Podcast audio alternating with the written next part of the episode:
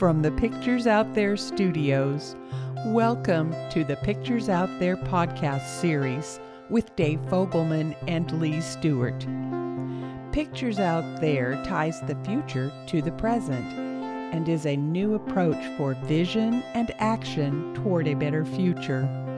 And now, here's Dave and Lee. This is Dave. And this is Lee. We're delighted today to have uh, our first conversation with a real live guest on this podcast series.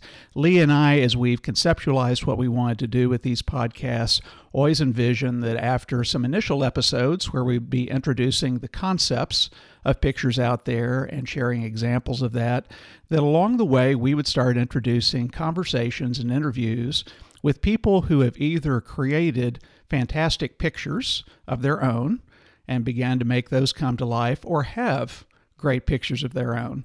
We're very delighted to have today as our first conversation guest Natasha Kirsch.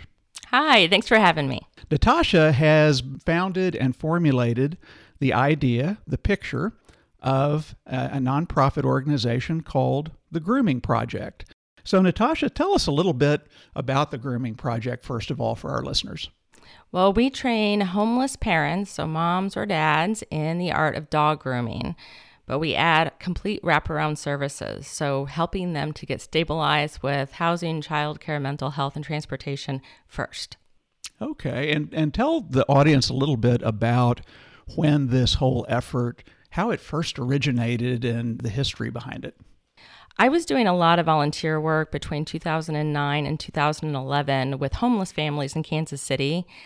And I realized when I was working with those moms that if they started making 10 or $12 an hour, they would lose their benefits and then they would have to quit their job so that they could have shelter and housing for their kids. Then I would find that we would have moms that would work second shift, third shift, and leave the six year old at home to raise the two year old. And then there was moms that had felonies on their record or reading at second grade reading levels. And I was struggling to figure out how to help these moms actually get out of the situation that they, they were in. How did that first thought about what has become the grooming project, how did that first thought happen, that first picture start to get formulated about the effort? Well, I was actually driving home from one of the shelters that I was working at, and my mom called from Iowa and she said, Find me another groomer. I'll take any warm body that walks through the door and train them. And my mom ran a dog grooming salon in Davenport, Iowa. And as a kid, I always did her marketing and bookkeeping for her. And it just hit me that she's always complained about not having enough groomers. I knew how much money my mom made, and I knew that she could flex her schedule around us kids.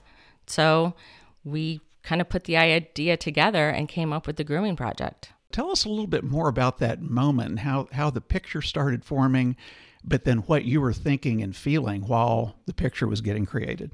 For me, you know, I instantly realized after I had the idea that I don't know how to groom a dog. I'm not a social worker. I don't know how to run a nonprofit. So it was really just trying to figure out okay, who else do I need to bring on this team to get this started? And I really didn't think about this might not work or I mean at that time I I just didn't think about any of that. That came later. Um, but it was just really trying to figure out who can make this happen. And you didn't feel restricted by any skill gap or knowledge gap that that you might have or experience gap that you might have had at the time. Well, I did, but then that's when I decided to to go to graduate school and get a degree in nonprofit management before I started this venture. So you actually had the picture created first, believed in it enough to then go say, well, what do I need to do to go ahead and put it in motion? That picture of how what you would do versus the support you would get did that evolve over the time you were in graduate school? How, how did the experience during graduate school change and evolve your own picture? Well, it's interesting because when I started graduate school, I ended up doing two years of research on how to actually break the cycle of poverty. And a lot of what I learned was kind of what I had a hunch about. But but the other piece for me was I wanted to go too big too fast. And so the original concept was job training, housing and childcare all under one roof. And it was going to cost a million dollars to get started. And I was going to have to be licensed in all of those components. I got a lot of help in graduate school. They sent me to talk to a lot of different organizations in Kansas City, and we really pared back that idea. So, you know, one of my executive coaches said to me, you can pick one of those three things that you want to do and that's it. And i was so mad i didn't talk to him for six months. But i finally came back and isn't, it, isn't it wonderful getting help and input? Right right. But you know he was right. And i learned that the job training piece was the piece that did not exist in kansas city. You know the the closest dog grooming school even even in the state is three hours away he helped me find partners for housing and childcare so that I could still make my dream happen because I did know at that time that you can't just do job training. So, before we get too deep into the conversation, tell us uh, what some of the milestones are, you know, here in 2021 that your effort has already hit. Yeah, so so far we've graduated 84 students, most of those uh, single moms, and we have 100% job placement our average wage for those moms, um, many of them being homeless before they even started our program, they're now making $41,000 a year on average. The highest earners are making between $60 and $70,000 a year. But really, the best milestones are knowing that that is allowing those families to provide a better life for their for their kids. Congratulations on all of those metrics, Natasha. That's a fabulous accomplishment. So, in a early episode in this podcast series, Dave and I talked about all the reasons not to pursue a picture, right? Oh, that's going to be too difficult. Here's an obstacle. There's an impediment. So, cast your memory back as well as you are able. What excuses did you give yourself? What reasons would you tell yourself, I shouldn't pursue this? This is not going to go anywhere?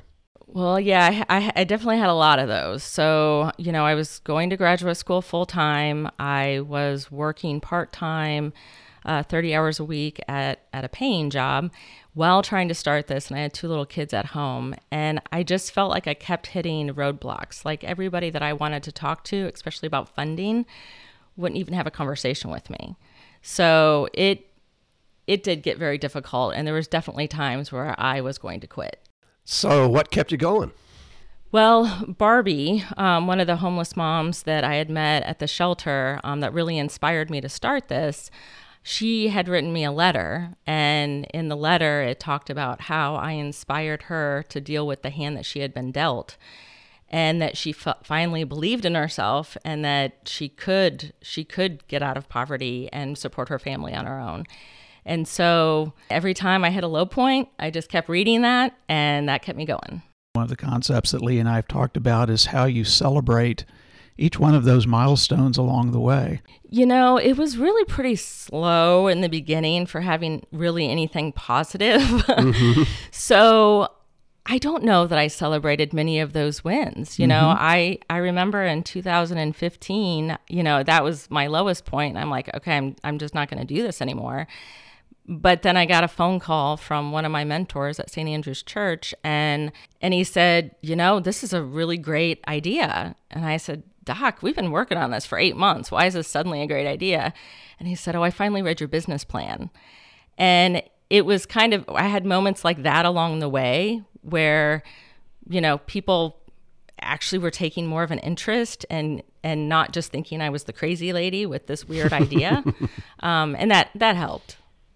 Back to that moment in the car when you were talking with your mom, and that sounds like maybe the first moment that, that the idea occurred to you. What was the very first thing you did? What was the very first step you did? So, this is kind of funny. I went home, I was married at the time, and I told my now ex husband about it, and he thought it was a great idea. And if he thought it was a great idea, then I'm like, okay, this is a good idea. So you shared it with somebody I shared it with somebody and yeah. talked about it. What was the next thing you did? You know, it's it's hard to it's kind of hard to remember because you have done so many things. Well, you know, it, it seems like it was so long ago, even though it really wasn't. But I mean, research. Research was really was my thing because yeah, I had these hunches.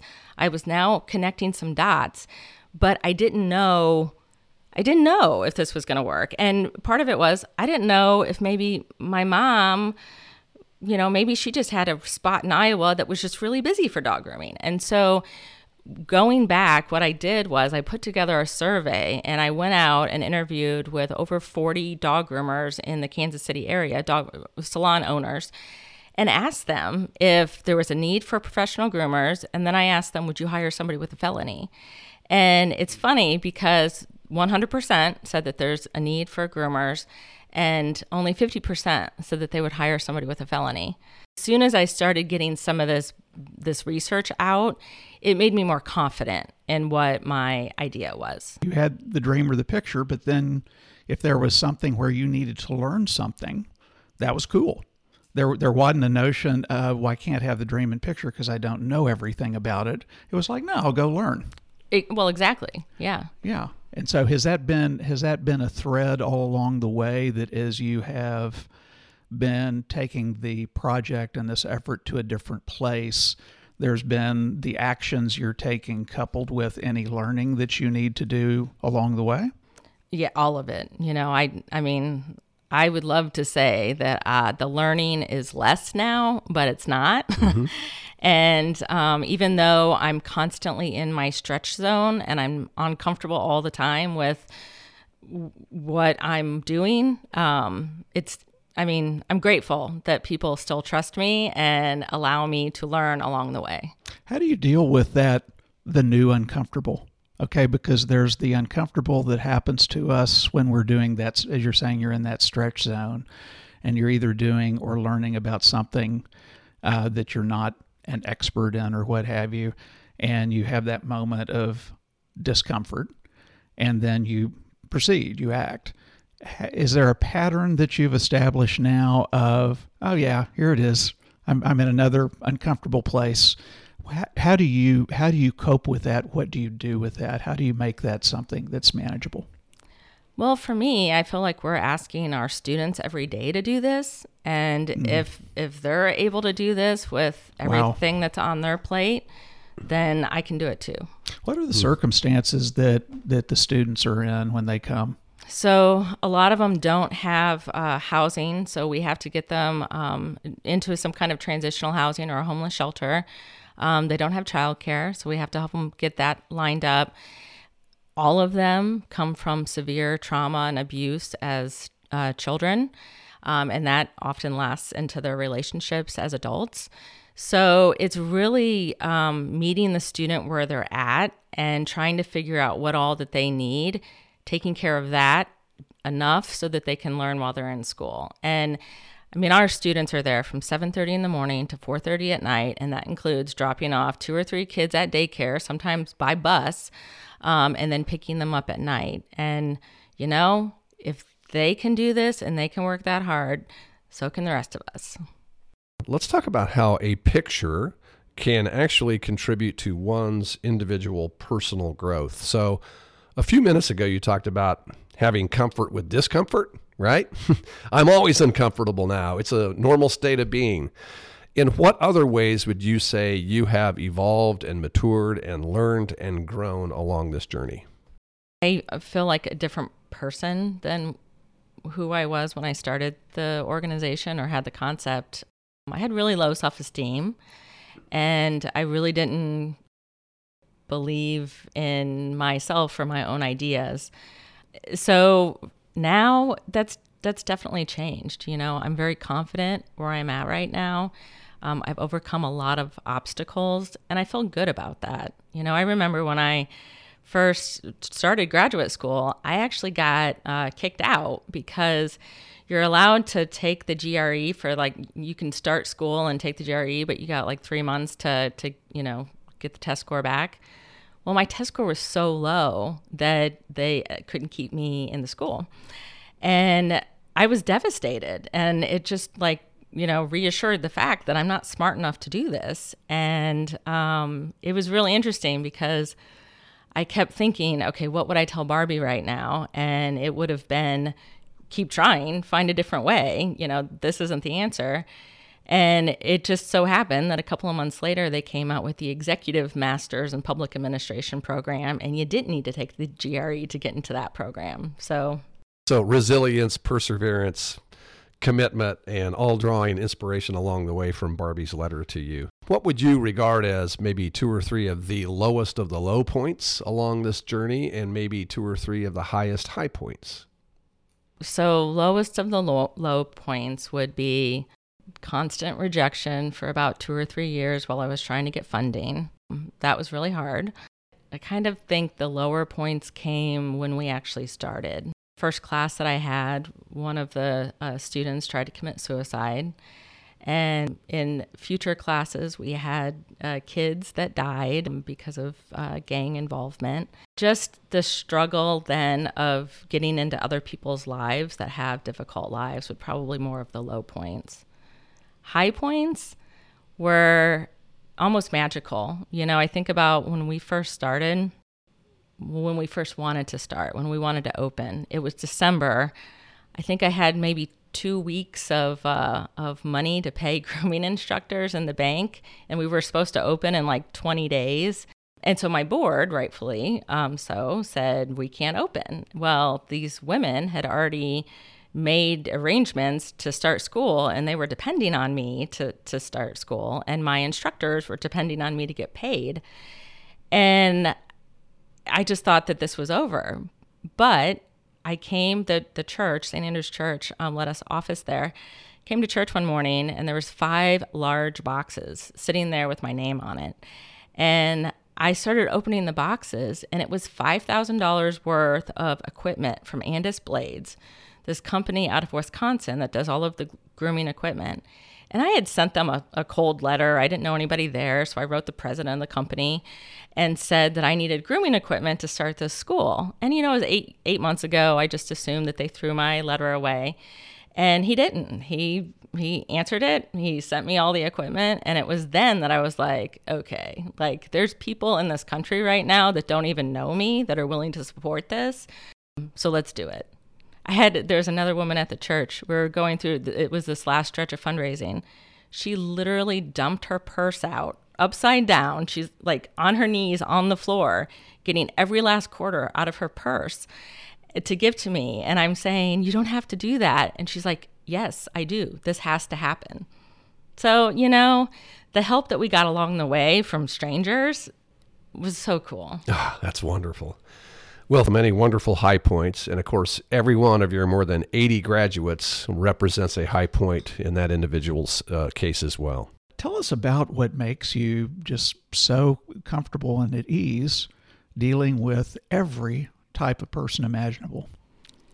Well, it's funny because I don't think I would say that I'm comfortable at all with you any of that. um, but you know, I've it doesn't really matter. Um, you know, where you come from, who you are, any of that stuff. I mean, it's just about helping other people. And that's just one of the things that I, I like that piece because we all need help. It doesn't matter if you're the richest person in the world or if you're the poorest person in the world. We all need help in some manner. And that's the string that, that brings everybody together. You had mentioned uh, Barbie Daniels before, and she is an associate of yours. Uh, tell us a little bit about that relationship, and then I want to read something about Barbie. So, Barbie was the one when I started the organization that I asked her if she would help me get this off the ground because there was so much I didn't know. And she agreed. And as soon as I was able to hire a social worker, we hired her to help with case management. And so now she actually runs our legal clinic and it's really funny because she has managed to get all the judges in the area to send people to our school instead of put them in jail. And Barbie has been able to help get them reunited with their kids just because she's gone through all of it already. I share this because she shares this um, just to you know help other people with their journey. She sold meth for 20 years and was part of the uh, Kansas City mob, and now she has just completely turned her life around and she she literally is changing hundreds of lives right now there's a, a magazine the grooming project magazine that uh, comes out and there's an article about barbie in one issue of the magazine and i'm going to read a quote from barbie in there and she says that day in court natasha painted a picture of me that wasn't visible in the stack of papers on the judge's desk. Natasha was the only person who said something positive about me, the only one who said that I was a human trying to change. What are some thoughts that you could give our listeners about how they could create and pursue their own pictures for the future, whether it be creating a not for profit organization or whatever other picture they may have? Yeah, I mean, I think that uh, so many people uh, have great ideas, but they don't they don't push um, to make them happen. And so, what I would say is one, first, when you have an idea, start researching it. Try and get some pushback on what are your assumptions that may or may not be true. And then if you finally kind of have gathered enough data to think that this could actually work, you have to go all in. You know, dipping a toe in isn't going to get you anywhere. And at some point, you just have to say, I'm going to make this work. And that's it. Because lots of times there is the notion of this will be a good idea to go do this if it is successful if pursuing or following my own dream, my own picture isn't successful, then it would have been a bad idea to do it. And that restrains so many people from starting because they want to kind of have ensured success. And as you're indicating, some of the biggest and best dreams, there there isn't this assurance of success. If somebody has pursued that and let's say they're only 10% successful at it, was it a bad idea? For them to try? No, never. First, you have to d- define success. What does that mean to you? Realistically, you're going to fail, like at some component of whatever whatever it is that you're doing. But I think as long as you're willing to not give up when you fail and learn from that mistake and keep going, then that's when success actually happens. Because too many people, I think, give up the first sight of failure, and that's just part of the process and we we talk about uh, in the book and in these podcasts living the life of your dreams, and your dreams are your dreams. So it's it's like they're there. Are you going to try to live from those or from something else? Right. And there yeah. doesn't seem to be a lot of choice there for us. right. okay, now let's cast our vision toward the future. So, this is the point in our podcast series in which we direct our thoughts and wishes to future generations. In the future, how do you think there will be more Natashas? What will they be doing and how will they be achieving their pictures? Hmm, that's a good question. I think it depends on the community. You know, I think what we need, um, and hopefully what these future people have, is support like I had. You know, I think it's getting a few champions behind their ideas and then um, learning what you need to learn uh, along the way and making it happen. And hopefully, you know, people will believe in themselves. You know, I, that was my struggle. I didn't believe in myself. Um, but hopefully they'll have that confidence and they'll keep growing with that confidence.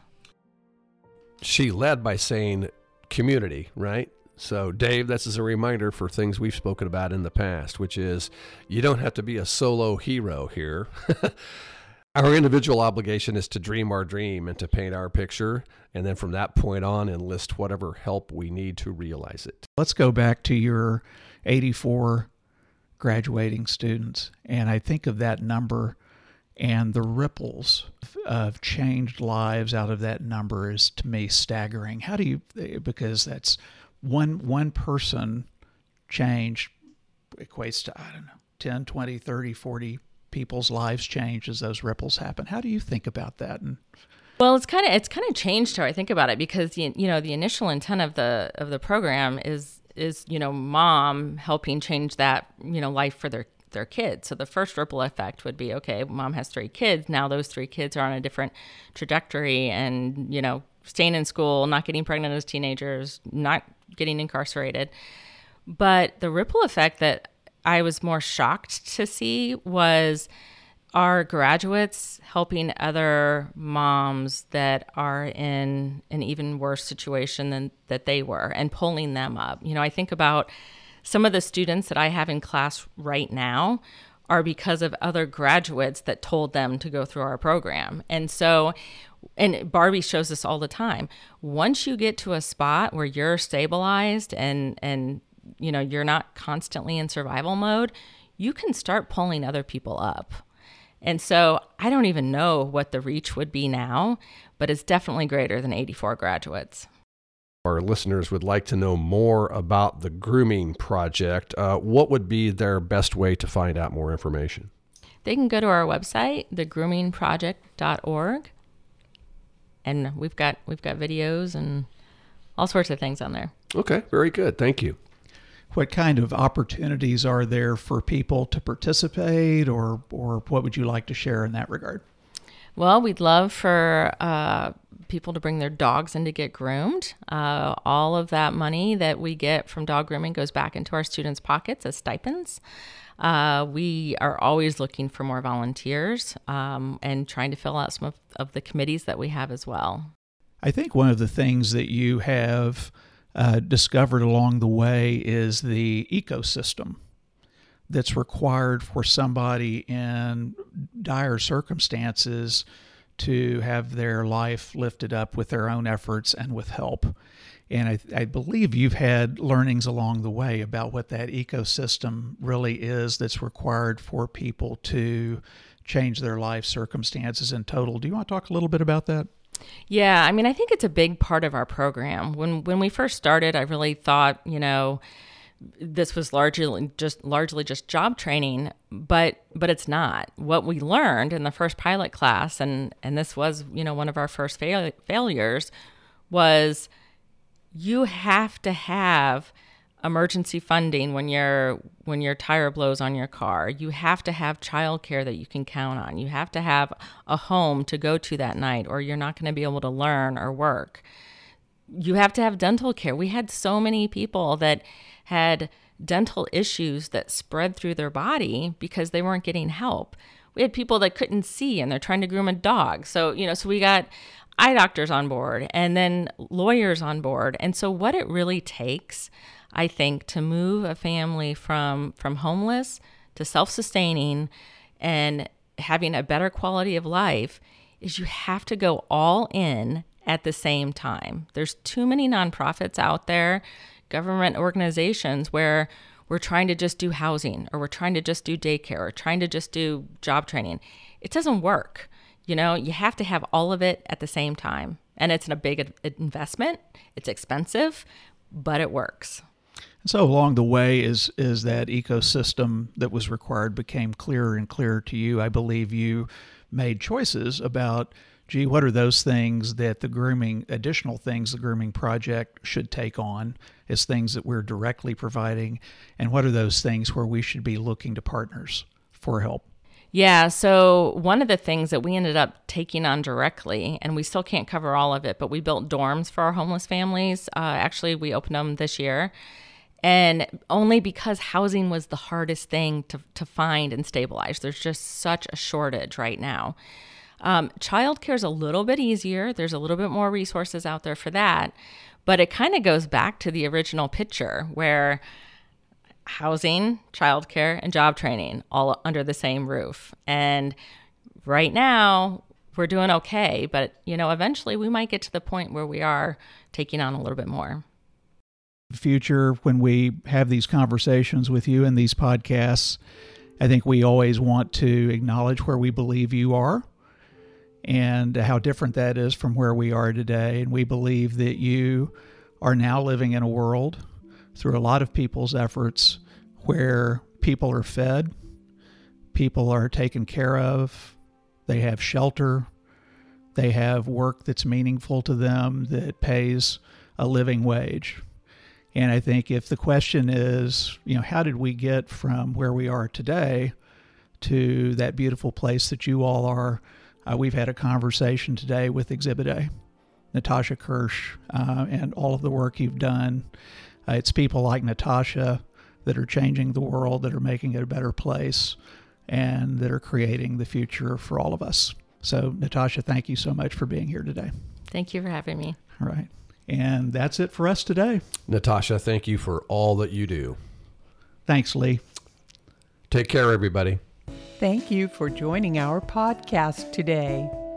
For more information about Pictures Out There products, services, and communities, or to contact us, please visit us at picturesouthere.com or reach out to us on Twitter at the handle at Pics Out There.